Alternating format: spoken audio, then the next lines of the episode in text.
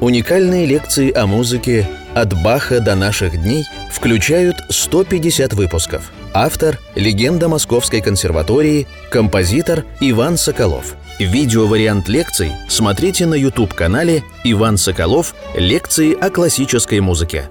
Дорогие друзья, мы начинаем 39-ю лекцию цикла «Композитор Иван Соколов о музыке». Мы продолжим разговор о Бетховене. В прошлый раз я так общую характеристику дал. Конечно, тут вот Бетховен и Скрябин, о них можно очень много говорить без музыки. Это действительно невероятно богатые содержанием композиторы. Э, и вот глухота Бетховена, которая, по-моему, вызвала к жизни вот это вот романтические черты, романтическую направленность и, конечно, Нельзя сказать, что романтизм появился потому, что Бетховен оглох. Но вот здесь какая-то связь. Глухота, как ни странно, э, родила романтическую направленность творчества Бетховена. И мы тоже счастливые люди, потому что мы имеем уникальный документ – разговорные тетради Бетховена. Мы знаем, что в последние годы Э, возможность общения была только такая. Те, кто хотел что-то Бетховену сказать, они записывали эту фразу в тетрадь, которую он носил с собой, а Бетховен отвечал им э, устно. И вот эти тетради, где мы э, видим вопросы, замечания, обращенные к Бетховену, они сохранились, их около ста, они расшифрованы – Иногда Бетховен что-то такое вписывает автоматически сам свои ответы, но этого мало. Но даже эти фразы его собеседников, их можно идентифицировать по почерку. Это как бы односторонний телефонный разговор с Бетховеном. Я вспоминаю рубрику «Нарочно не придумаешь» из журнала «Крокодил» 70-х э, годов. Междугородний телефонный переговорный пункт. Разговор с Пушкиным – 15 копеек. Не с городом Пушкином, а с Пушкиным. Ошибка грамматическая. Также тут разговор с Бетховеным, с Бетховеном. Эти разговоры изучаются, э, изучаются его биография, его собеседники. Очень много, конечно, тоже было людей, которые хотели преувеличить свою роль в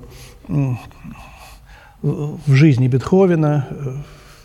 Был такой Шиндлер, наверное, э, хороший биограф, но открыто много каких-то таких вещей, где он именно пытался преувеличивать. Но я хочу остановиться на очень интересном разговоре Бетховена с Шиндлером, где он говорит о двух принципах. Вот это тоже книга Андрея Юрьевича Кудряшова. В 23 году Шиндлер спрашивает Бетховена, помните, как несколько лет тому назад я должен был проиграть вам сонату опус 14? Сейчас все ясно. Бетховен что-то отвечает. Ему, видимо, сыграйте мне это сонату сейчас. А Бетховен слушал, как ему играли, хотя он ничего уже не, почти не мог услышать, но он видел лицо, он ощущал, тем более, когда речь шла о, о его музыке. За несколько дней до смерти к нему пришли молодые певицы и спели. Одна спела его арию, и он сказал, по вашему лицу я вижу, что вы правильно понимаете мою музыку. И вот он просит, видимо, сыграть. Шиндлер отвечает, у меня еще болит рука. Бетховен что-то говорит ему, и Шиндлер говорит, два принципа также и в средней части патетической. И вторая фраза Шиндлера, тысячи людей не понимают этого. Что же это за два принципа? Конечно, контраст. Конечно, мир разделился на два каких-то мира. И, конечно, первый мир – это величина, высота Бога, а второй мир – это маленький человек. Здесь у Кудряшова или у Шиндлера эти два принципа называются противление и мольба. Противление – это я схвачу судьбу за глотку. Вот, а мольба – это «Господи, помилуй меня». Вот какие-то такие вот два противоположных настроения, есть это уже и у Моцарта, у позднего, и у, не только у позднего, и у Гайдна это есть, но у Бетховена это как принцип.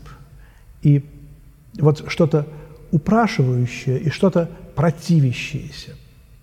Например, в патетической, в первой части. Вот первый принцип – противление. А вот мольба.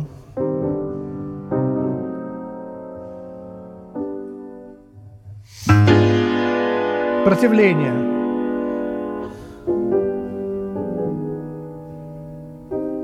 Мольба. И вот мы даже здесь видим, как э, Бетховен использует баховские мотивы. Это семиминорная прелюдия. Три звука, три ступени, первая, вторая, третья, и повторение третьей ступени. Вот. И Бетховен первый мотив пишет из одной ноты всего. Но а это аккорд. В ля-мажорной фуге у Баха первый мотив уникальный. Это одна нота и так далее. Вот здесь Бетховен пытается сравниться с Бахом, но не может одной нотой, потому что будет не то, будет плохо. Вот аккорд ему нужно, семь звуков.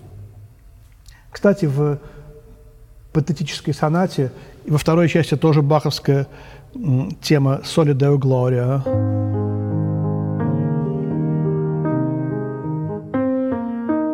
А в басу видоизменения этого же мотива ракоход обращения. Ну а в финале тоже мотив искупления грехов. То есть Бетховен показывает свое прекрасное знакомство с риторическими фигурами Баха, но они здесь уже не выражают того, что они выражали во время Баха. Бетховен, конечно, знал прекрасно из сына музыку Карла Филиппа Эммануила Баха, и больше даже, наверное, чем Иоганна Себастьяна. И здесь эти влияния чувствуются, э, вот в патетической сонате. Но как бы то ни было, два принципа есть и в пятой сонате.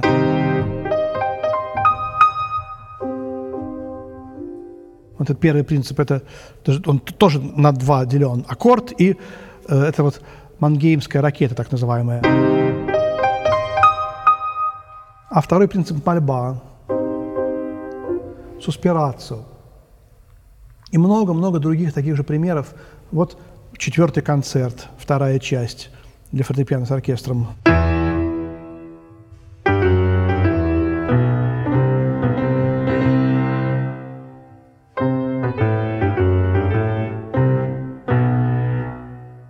Это играл оркестр, струнный оркестр, это противление.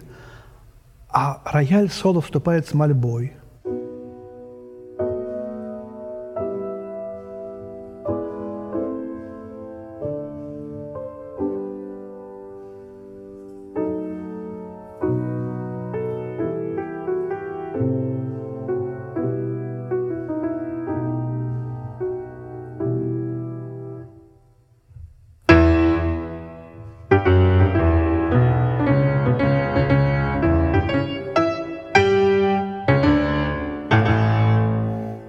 далее. Контраст. Бетховен начал э, невероятно интенсивно развивать принцип контраста. Отсюда его сфорцанда. Вот еще один пример. 17-я соната.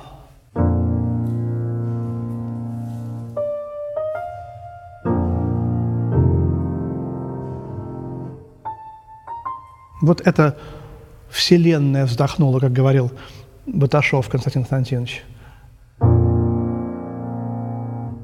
А это маленький человек в этой вселенной.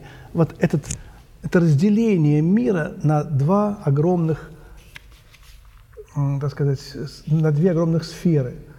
Это самое, наверное, важное в Бетховене. Он огромен. Вот этот минор, вот мы, мы сейчас прикоснулись к патетической сонате, до минорной. До минор. Бетховен сделал до минор трагическим. Пятая симфония, знаменитая.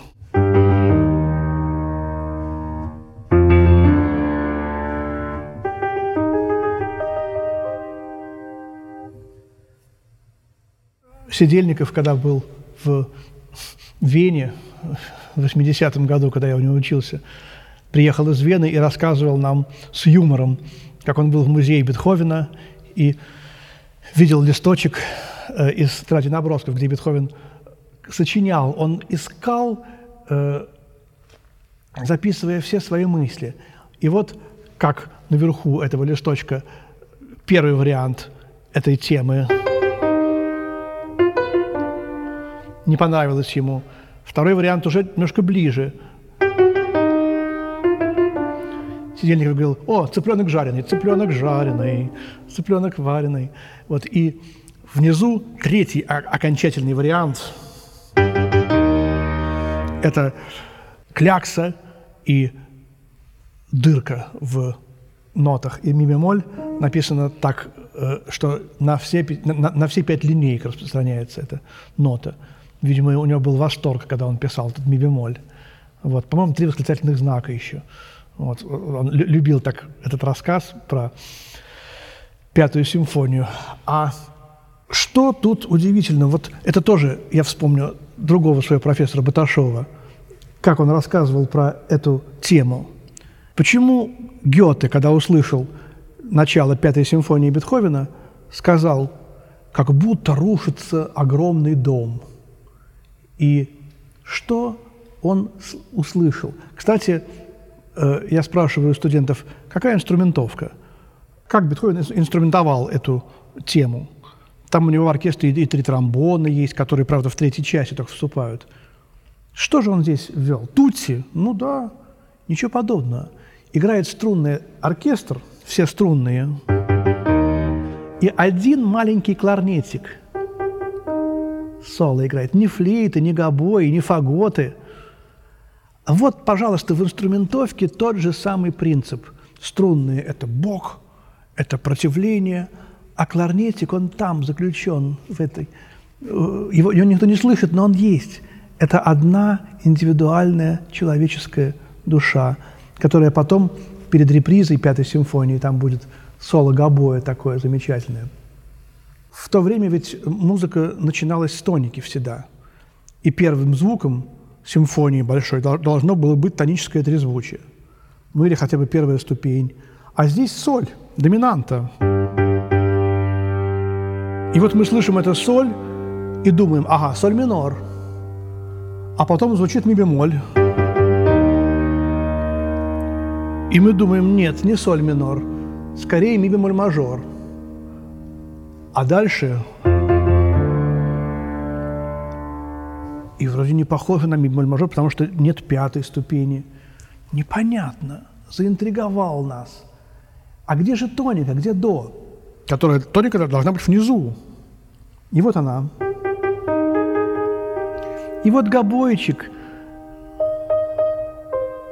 жалобно простонал. Вот он наверху, до бекар. Все пере, перевернута, поставлена с ног на голову вся музыка. Вот поэтому рушится дом. И еще одна история из моего детства. Когда нам было с сестрой лет по 10-11, развлечений было мало, пришли в Кусково э, или в Измайловский парк, по-моему, японские аттракционы. Это было что-то такое из ряда вон выходящее. Вот, мы поехали, были очереди – 30 копеек аж был вход. Какой-то дом неожиданностей. Какой-то какой -то, какой -то домик так покачивается, и оттуда какие-то жуткие вопли несутся. Очень интригующе. Что за вопли? Мы купили билет за 30 копеек. Входишь в такой домик, ну, как вагон метро. Тут шесть человек и тут шесть человек, значит. Садятся, занимаем места – стены, какие-то там что-то нарисовано на стенах. Начинается раскачиваться. Ну и что, да. А потом стены, оказывается, э, отделены от этого, так сказать, э, от этой люльки, в которой мы сидим, которая раскачивается. Стены – это круглый барабан, и они так жах, и как будто мы падаем друг на друга. Эти на нас, а мы на них. И вот тут начинаются вопли. А там опять стены. Раз. А, а Люречка качается, как ни в чем не бывало. А основа остается неподвижной, а стены движутся. Вот то же самое сделал и Бетховен, как в этом доме неожиданности. Здесь, в музыке. Как это объяснить, затрудняюсь объяснить это лучше. Но это абсолютно гениальная идея. Очень простая. Вот, и потом это же будет и Шестакович в прелюдиях и фугах использовать, например, рыбуль мажорную.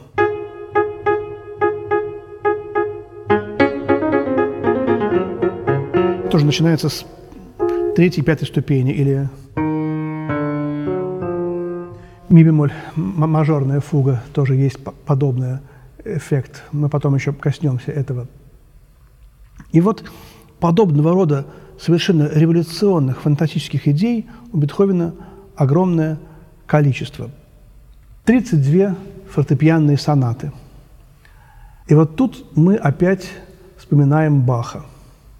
Бетховен, конечно, знал Баха, все знали хорошо темперированный клавир. Он ходил в списках, его не было еще, так сказать, в, в изданном варианте. Первый том появится только в 1800 или 801 году. Бетховен, конечно же, сразу приобретет его. Вот. Но э, рукописные копии известны. Известно число 32, 33, число лет Христа. Почему у Бетховена 32 сонаты? Интересно вообще, что немцы называют бетховенские сонаты только по опусам. Например, восьмая соната патетическая. Как это? Какая это? Это какая восьмая? А, опус 13, да?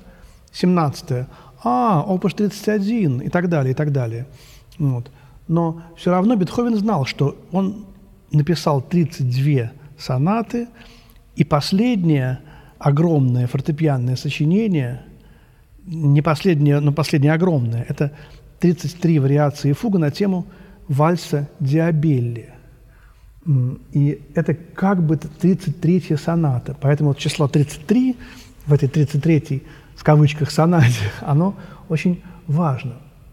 И, естественно, Бетховен, вот этот цикл, цикл, который представляет собой как бы грандиозную автобиографию. Вот такого еще не было. Например, Бах не собирал своих писем. Мы обладаем только, по-моему, 19 или 20 письмами Баха. Естественно, их было больше – у Гайдна нету собственноручного списка сочинений. Он как-то попытался написать на бумаге список того, что он сочинил за всю жизнь, и очень смешно озаглавил этот список. «Мои сочинения, запятая, о которых я, Йозеф Гайден, могу что-нибудь вспомнить». То есть есть другие, о которых он просто забыл. Отношение было другое. Уже Моцарт – Э, более внимательно относился, а Бетховен вообще все собирал. Он же очень часто менял квартиры. Он в одной Вене несколько десятков квартир сменил. И все это нужно было переносить, перевозить, все рукописи, все письма. И поэтому мы уже имеем большую переписку Бетховена и автографы многих его сочинений. Очень любопытно, что сразу после смерти Бетховена первая же книга, которая о нем вышла, это ученические тетради Бетховена, в которых э, исправление делал Гайден. И мы видим, какие ошибки по гармонии делал Бетховен, как Гайден их исправлял. Такое довольно занятное издание, непонятно почему. То есть мы видим, что личность композитора – вызывает все больший и больший интерес. Тем более, что Бетховен был знаменит. Он был знаменит при жизни, его уже при жизни называли венским классиком. Гайден, Моцарт и Бетховен – три венских классика. Это создалось уже в 1820-е годы. Поэтому все э, знали, что это гений. Вот 32 вот этих вот потрясающие сонаты. У него есть и вариации очень много, до минорные, опять же, вариации. Знаменитая тема, очень баховская.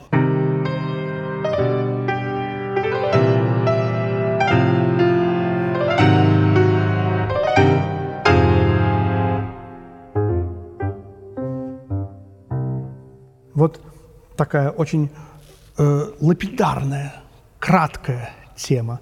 И вот здесь басу хроматический ход, пассус дуриускулус баховский. Эта интонация тоже очень баховская, мотив искупления грехов. Ну, а это тирата бетховенская.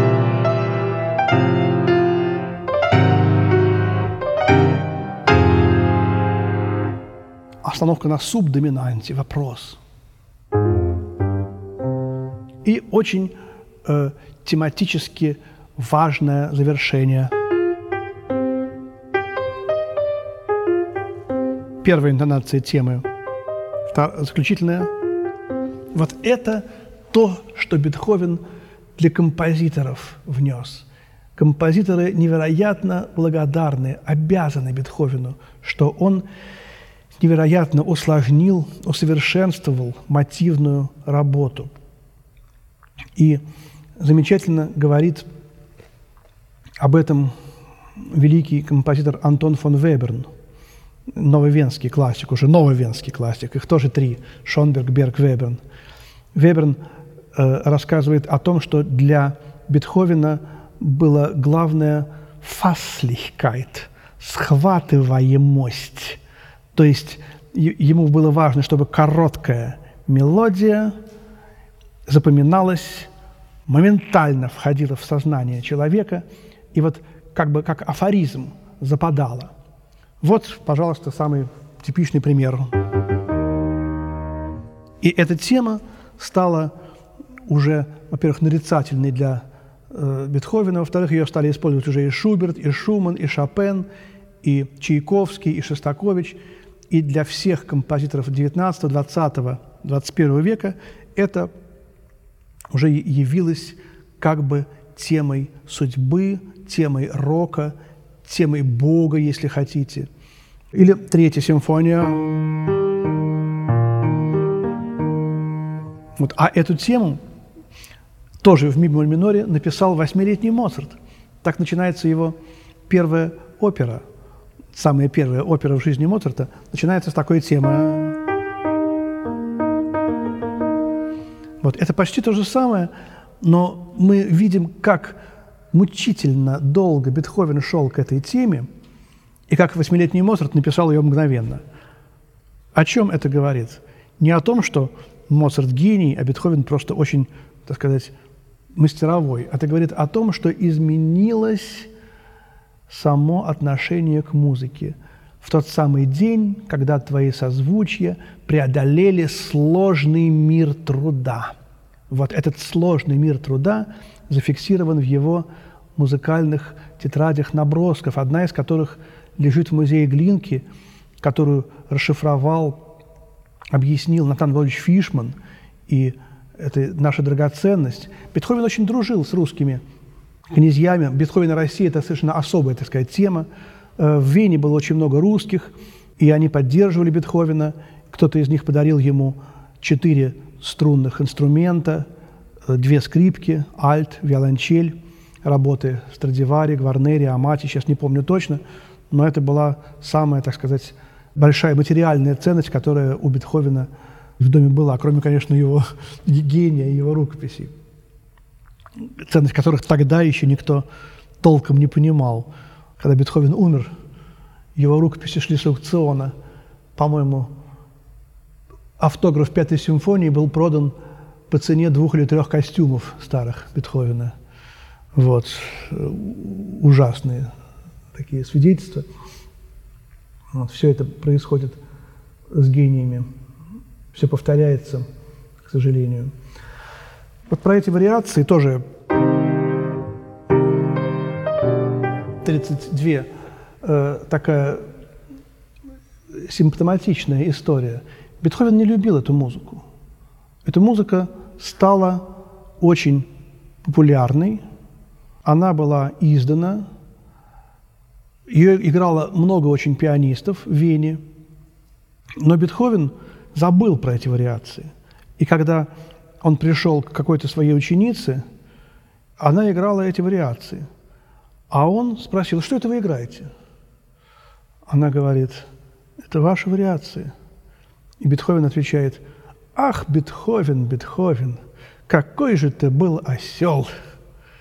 Странно, до минор, такая музыка, она известна. Он не поставил опуса, номера. Э, он так поступал с сочинениями, которые считал второстепенными, неважными. И вот эти вариации заняли очень почетное место в Бетховениане, они и в до минорной сонате Шуберта ощущаются, и в других сочинениях XIX э, века. Колоссальное влияние. Что тут такое? В чем тут дело? Загадка. Примерно то же самое можно еще вспомнить, как композиторы забывали свои сочинения. Чайковский Петр Ильич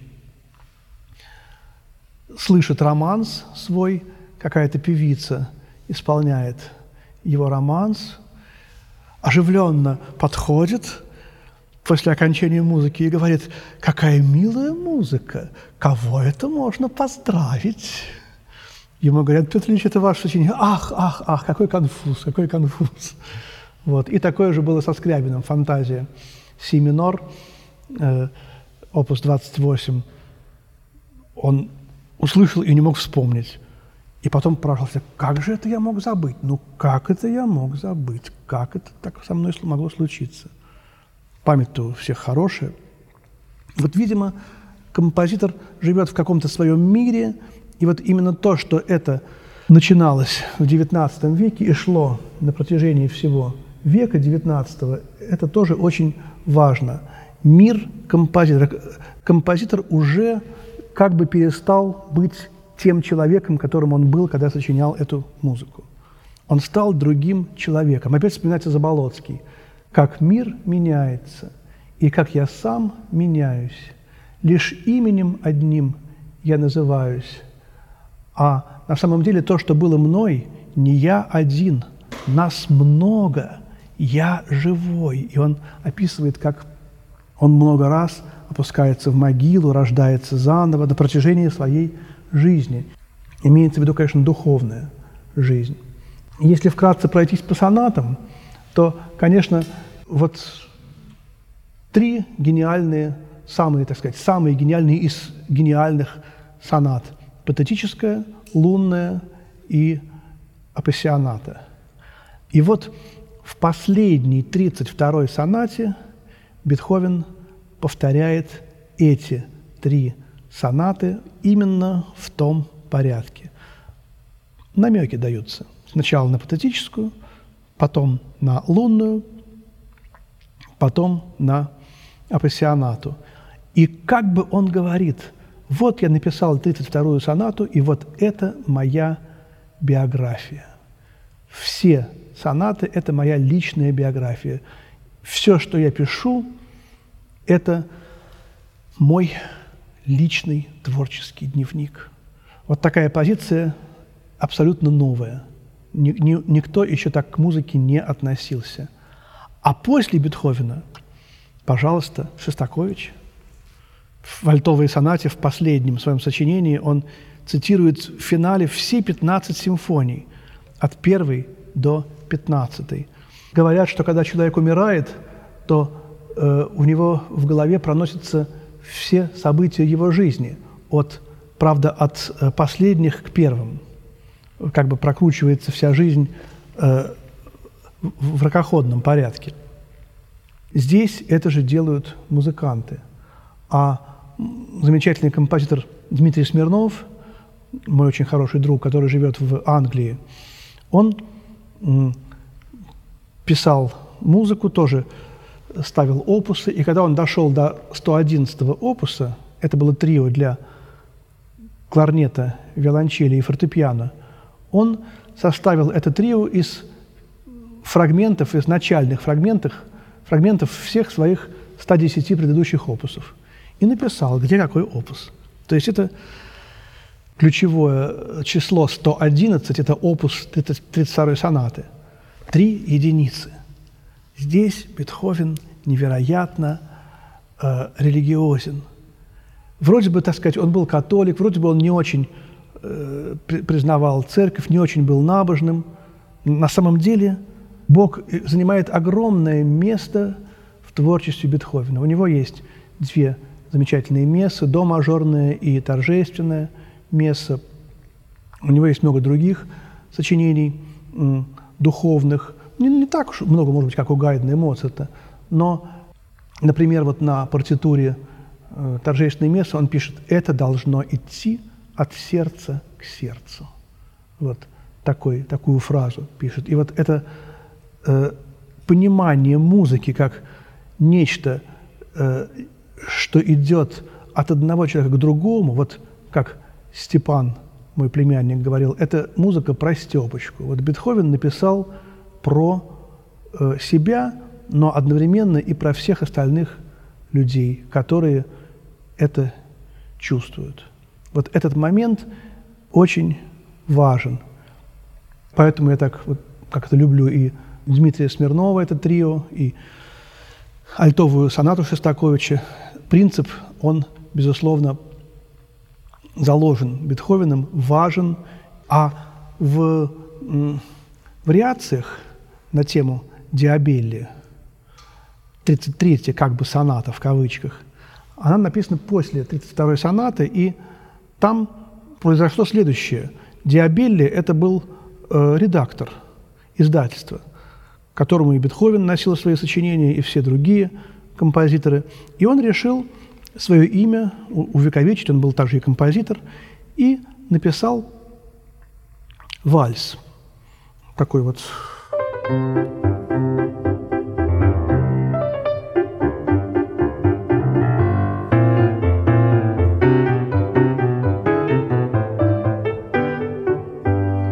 так далее. Попросил, чтобы все, кто у него издаются, написали по одной вариации на этот вальс. Такое коллективное сочинение. Э, это были Шуберт, это был мальчик Лист, Бетховен, э, Сальери и многие другие композиторы менее известные. И вот все написали по одной вариации, прислали ему, а Бетховен написал одну, три, шесть, потом еще шесть, потом еще шесть, и, и досылал, и досылал, и досылал. И в итоге получилось 33. В чем дело? И вот тут интересный момент. 32-я последняя бетховенская соната. Двухчастная. Первая часть такая в стиле патетической сонаты, трагическая. Сейчас вот сыграю. У меня такое издание 19 века, старинные тома, которые еще редактировал лист. Вот первая часть.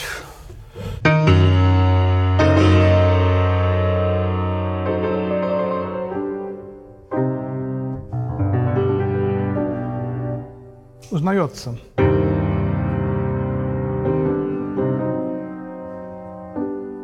Это январь 1822 года, как, как стоит здесь на этих нотах. А вот вторая часть, ариетта, знаменитая, великая,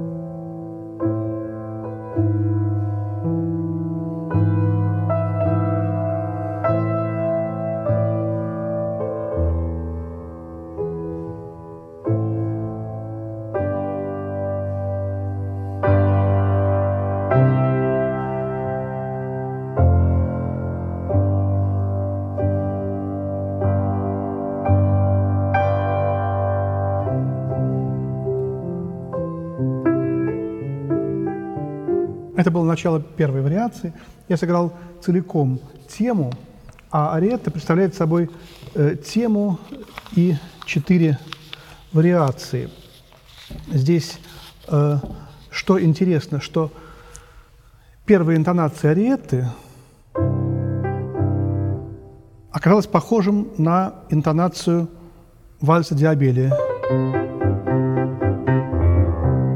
И вторая тоже.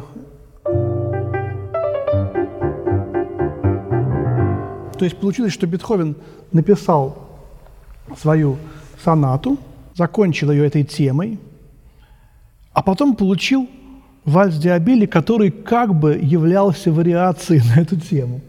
Я думаю, Диабели случайно это сделал. Но Бетховен находит в этом какой-то дьявольскую игру и обыгрывает то, что Диабелли – это, в общем, дьявол, дьявол. Называет его вот он, там, как, как бы фамилия там, Чертков, там что-то такого типа. Постоянно обыгрывает это, э, э, юмористически это. И вот в какой-то момент, видимо, Бетховен это понял и начал писать вариации уже не на вальс Диабелли, а на собственную свою ариетту и дальше продолжать. И таким образом вот эта 33-я грандиозная соната, она как бы включила в себя все 32. Я даже пытался э, сравнить первую вариацию на тему Диабеля с первой сонатой, вторую вариацию на тему Диабеля со второй сонатой. И, в общем, где-то очень получалось сходство. Например, 21-я соната «Аврора» и 21-я вариация. Вот это 21-я вариация «Аврора». Вот, или 31-я вариация «Фугетта», а в 31-й сонате тоже есть э, фуга.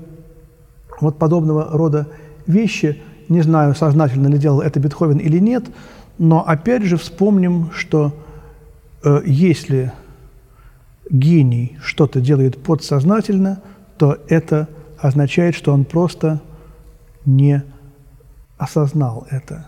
Чем более гениален композитор, тем большую роль в его творчестве играет подсознательное.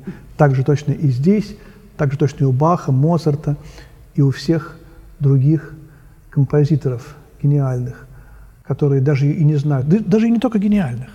Любой композитор создает новое только под сознанием. Это закон творчества. Сознанием создаются только ученические работы. Все новое, все открытия, поскольку их здесь не было, композитор не может их сознанием вычленить из нашего мира. Как говорил Николай Николаевич Сидельников, наверное, мы на этом закончим вторую лекцию, он тоже кого-то цитируя говорил, человеку ничего нельзя объяснить, того, что он не знал. Все, что мы объясняем людям, они уже знали заранее. Только они не знали, как, как, как это называется. Удивительная, мудрая фраза. Человек, узнав что-то новое, пытается найти в нашем мире какой-то эквивалент этому новому. И, осознав это новое, взяв из нашего мира какие-то нужные понятия, он пристраивает это новое к нашему миру. Вот такая мысль. А гении получают оттуда какие-то подарки. И вот это именно непонятно откуда и, как, главное, непонятно каким образом они эти подарки получают. И вот на этом мы закончим вторую нашу лекцию о Бетховене, которая была уже 39-й лекции цикла «Композитор Иван Соколов о музыке». Всего доброго, до свидания.